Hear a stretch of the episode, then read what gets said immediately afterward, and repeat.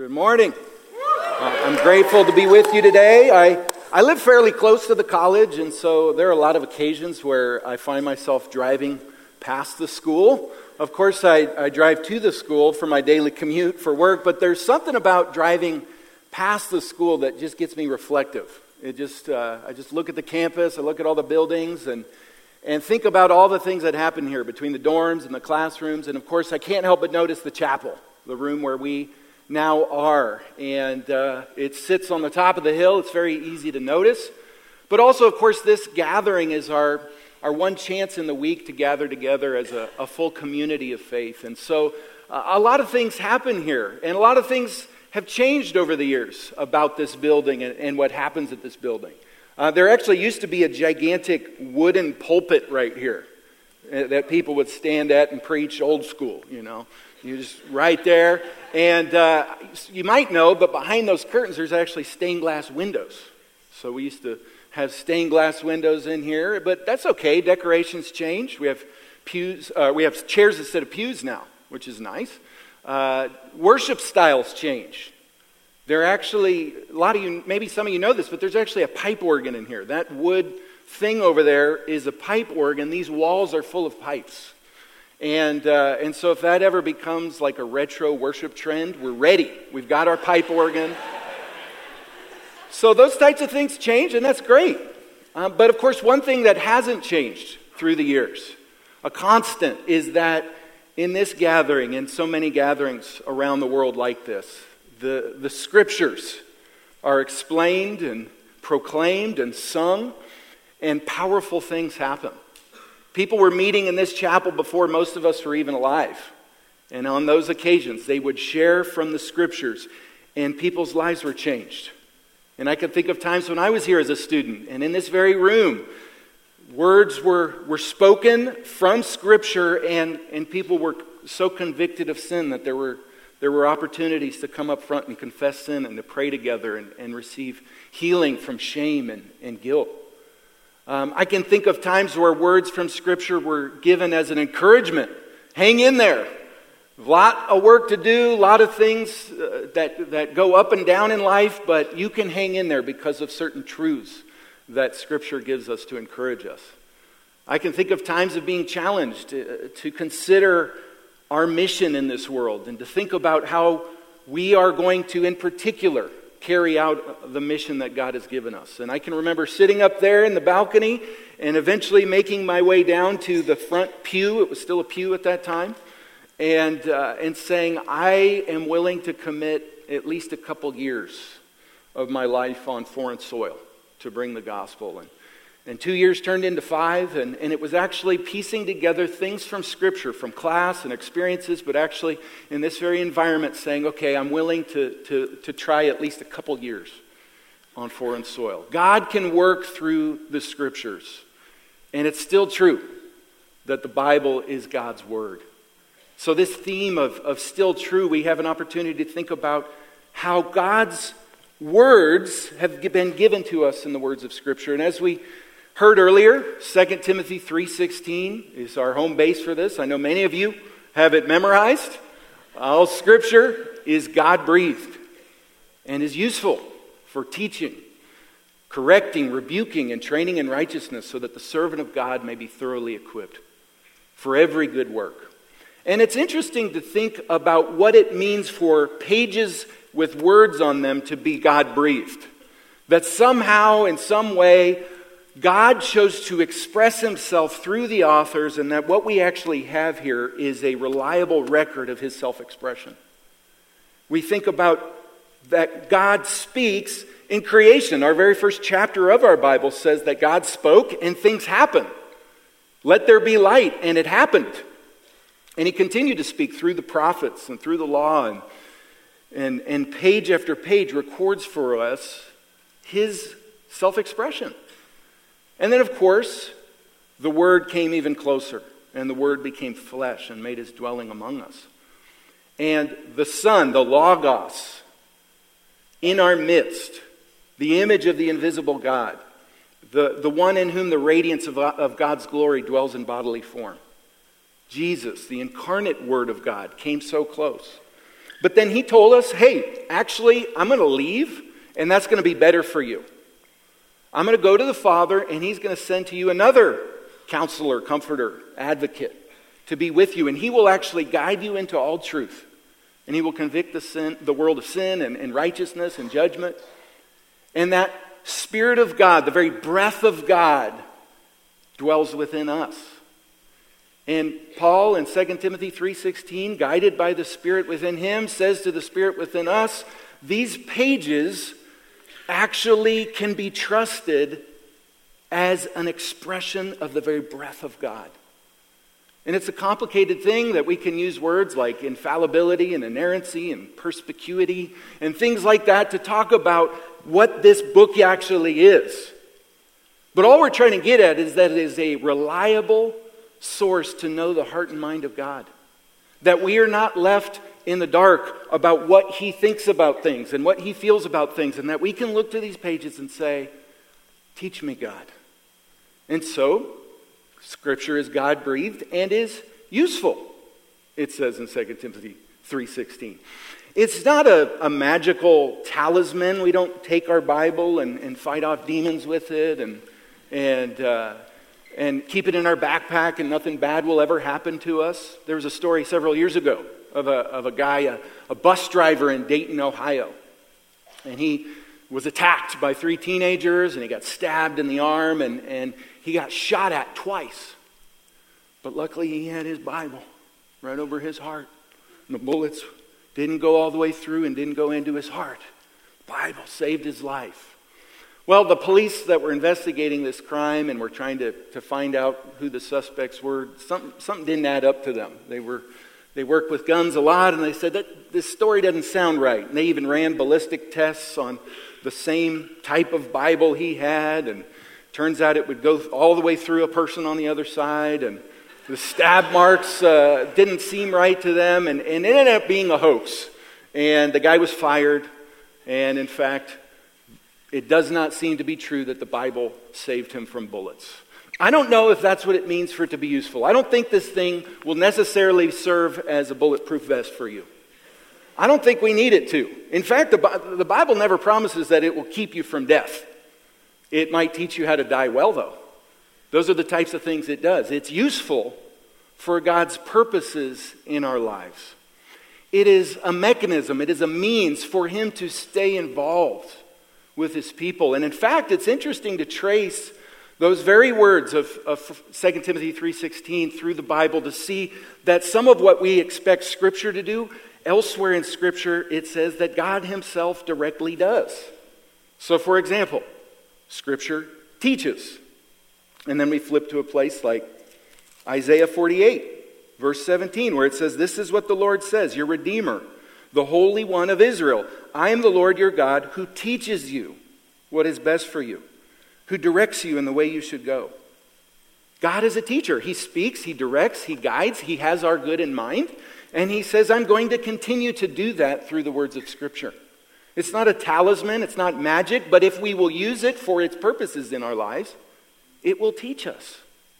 It will give us the truth. We don't have to wonder what is God like? What does He think about things? Who am I? How am I to understand myself? What is the world around me? How do I make sense of it? That actually, through this material, it teaches. Now, this year, at least the first, as far as that I know, as far as when I've been around, this is the first year where we're actually making first year students read the whole Bible cover to cover. And I think it's great. Between History of Ancient Israel and Acts class and, and Christ in the Bible, the assignments make you read all the way through cover to cover.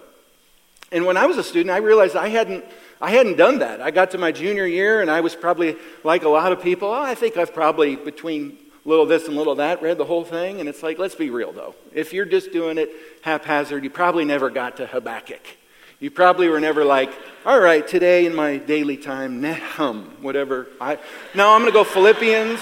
I'm going to go Proverbs. I'm going to go to the Gospels or Romans. I'm going to go to something that maybe is easier for me to get something right away that I can put to use.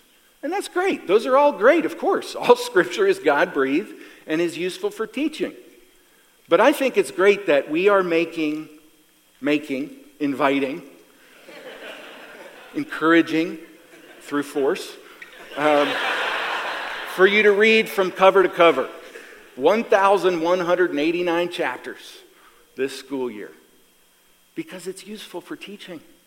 You're going to hear some things and read some things that are, that are shocking, surprising, maybe even things you don't like or that make you uncomfortable. That's okay. It is teaching you. And I believe that the Spirit of God within us continues to work and teach. And, and I believe what the Bible says that those who have the Spirit will dream dreams and have visions and have special insight into the Word. And I, I want it all. Somebody called me a few weeks ago and said they had a prophetic dream about me and it wasn't a good one, it was a warning dream. And I said, hey, thank you for letting me know. If you have a prophetic word, let me know. I'll take it all. But what 2 Timothy 3:16 tells me is that we have a great head start with 1189 chapters. That's a lot to work with. Let's let's study it. Let's read it. Let's memorize it. Let's dissect it. Let's understand the historical background. Let's consider the literary context of every verse. Let's do word studies on specific words and analyze the grammar. Let's let it teach us. And in fact, uh, the history of this school is such that our very curriculum is, is based around an understanding that the Bible can teach. And uh, it used to say in our catalog that we, we see the Bible as a textbook. Even as recent as a few years ago, we talked about teaching the Bible as a textbook, and we meant that as a positive thing. I think we've stopped using that because uh, sometimes textbook sounds lifeless and boring and, and mundane to somebody, and we don't want the, the Bible to be a textbook in that way. But what we meant by it, and what the conviction of the founders of this school was, is that it teaches. And that even our general education, our, in our professional education, and all the things that we do in, in various classes and to round out your degree, have a view, a view of Scripture in mind that it says all of this is useful for teaching. And so our general education, our, our, our understanding of literature and how to understand story and, and plot and, and the use of words, even artistically, to create a feeling. These things have in view the fact that the Bible does that. The Bible gives us poetry, it gives us history, it gives us prose, all of these things, and us studying literature helps us do that. I think we could make a biblical case for a math class. God made math. He made order in the universe. And we are coming along later and discovering that 2 plus 2 is 4. And that the square root of this is that. And that the master creator has woven into his creation a certain logic and order. And in fact, the Bible tells us that. That every discovery, every scientific uh, insight is us coming along after and saying, wow, God knew what he was doing. Our professional education, how can we learn and study and and be able to communicate this content to other people so that it's helpful to them? How can we build organizations that are, are structured in, stu- in such a way that the Word of God can be heard? How do we help students and, and old people alike to make sense of this? It's worth sharpening our skills professionally so that this content can continue to teach. Let it teach. And I want to challenge you to have a certain childlike curiosity about Scripture, to, to read it and to say, I wonder what I might learn today. Little kids, you know, they just grow up in a situation and they learn the language and they pick up the accent because they're just immersed in that environment. And sometimes they don't even fully understand what they're saying, right? My nine year old a couple weeks ago was telling his brother, Yeah, that's your number one priority. And he's like, What's priority? I don't really even know what I'm saying. he just gives it a try, and that's okay. He's immersed in this environment, and little by little it becomes clear. Let us be immersed in our minds so much with Scripture that, that just as we're going and as we're thinking and as, our, as we're exploring, it is teaching. The Word of God, the Scriptures are so inspired and so useful that they teach. It's a certain constructive act as we learn. But it goes on to say it also does some destructive things. It, it might deconstruct our, our values and our thoughts. It might correct, it might rebuke. We learn to work on Scripture, and then Scripture works on us. We learn to investigate what the words and the phrases and the background might say, and then we have to face the reality of our own hearts and minds. And it's not mere knowledge and mere education, it is a work of the heart Of course, elsewhere in Hebrews 4:12 it says the word of God is alive and active, sharper than any double-edged sword. It penetrates even to dividing soul and spirit, joints and marrow. It judges the thoughts and attitudes of the heart. And sometimes it can be shocking that as we're reading the words of Scripture or someone's explaining the words of Scripture, it feels like it's, it's kind of coming after us. It's attacking us. It meddles in our private business. It, it searches around the nooks and crannies of our heart and it sheds light there. Anyone who's spent time preaching or teaching uh, the Scriptures can probably think of a time where somebody came up after them, after a, a time together, and they said, Thank you so much. It was like you were talking just to me. And maybe you felt that before. Has anybody ever felt that way? You're hearing somebody preach or teach, and it was, it's like it was a special message just for me, and that can be a really positive and encouraging thing. I've actually experienced that as a negative thing, where I was doing a lecture in class and 40 students in the room, and, and someone came up to me afterwards and said, I know you were targeting me with your comments there. and and I, I, I've had to just apologize. I really didn't mean any personal offense. I was just working my way through the text, and they're like, No, I know you were talking just to me. So, the Word of God is powerful to get into the work of our heart. I don't know that we can take too much credit or blame when it gets up in our private business and when it begins to speak to parts of our mind and heart that need to change. We should actually expect it to. And I want to challenge you to come to the Scriptures with a certain readiness to be corrected, a sort of, a sort of expectancy, a humble expectancy that I'm guessing there are going to be some things that are tough for me to hear, that I'd rather not deal with. But if the Word of God is living and active, if the Scriptures are in fact God breathed and is useful, we should expect that it's going to polish off the rough edges of our minds and hearts. We might have to change our thoughts about something. We might have to change our opinion. And I was actually grateful a couple weeks ago in Christ in the Bible class. We went around and just people shared some verses that they don't like. I was glad we were able to have such an open conversation. I don't like this verse. Now, sometimes we don't like it, we don't understand it yet, and through further study and our tools, we will come to understand it and say, oh, I like it after all. I thought it was saying something different. But sometimes, no, it's saying exactly what you thought it was saying. It's saying, forgive that person from the heart. It's saying, flee from that with all that's in you. It's saying, no longer give yourself to this or that that you'd rather still give yourself to.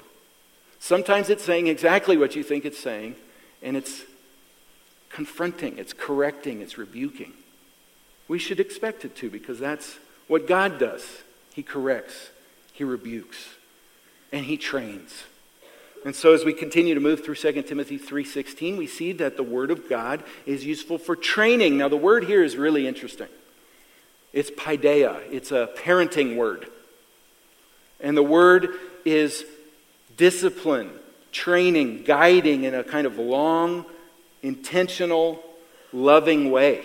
It's the word in Ephesians 6 for parents with your kids. Don't exasperate them, but train them Discipline them in the instruction of the Lord. And it's actually the word in Hebrews 12 that talks about God disciplining his children.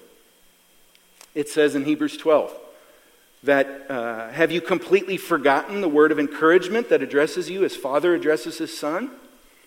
It says, My son, do not make light of the Lord's discipline, and do not lose heart when he rebukes you, because the Lord disciplines the one he loves and he chastens everyone he accepts as his son. In that context, he's talking about the difficulties of this life and, and, and the fact that, that all kinds of circumstances can be embraced as an opportunity for growth. But I find it fascinating that the very same word is used of Scripture, that it disciplines, it trains. and the author of Hebrews goes on to even say, let's be real, not this kind of training isn't always comfortable. Hebrews 12, verse 11. No discipline seems pleasant at the time, but painful.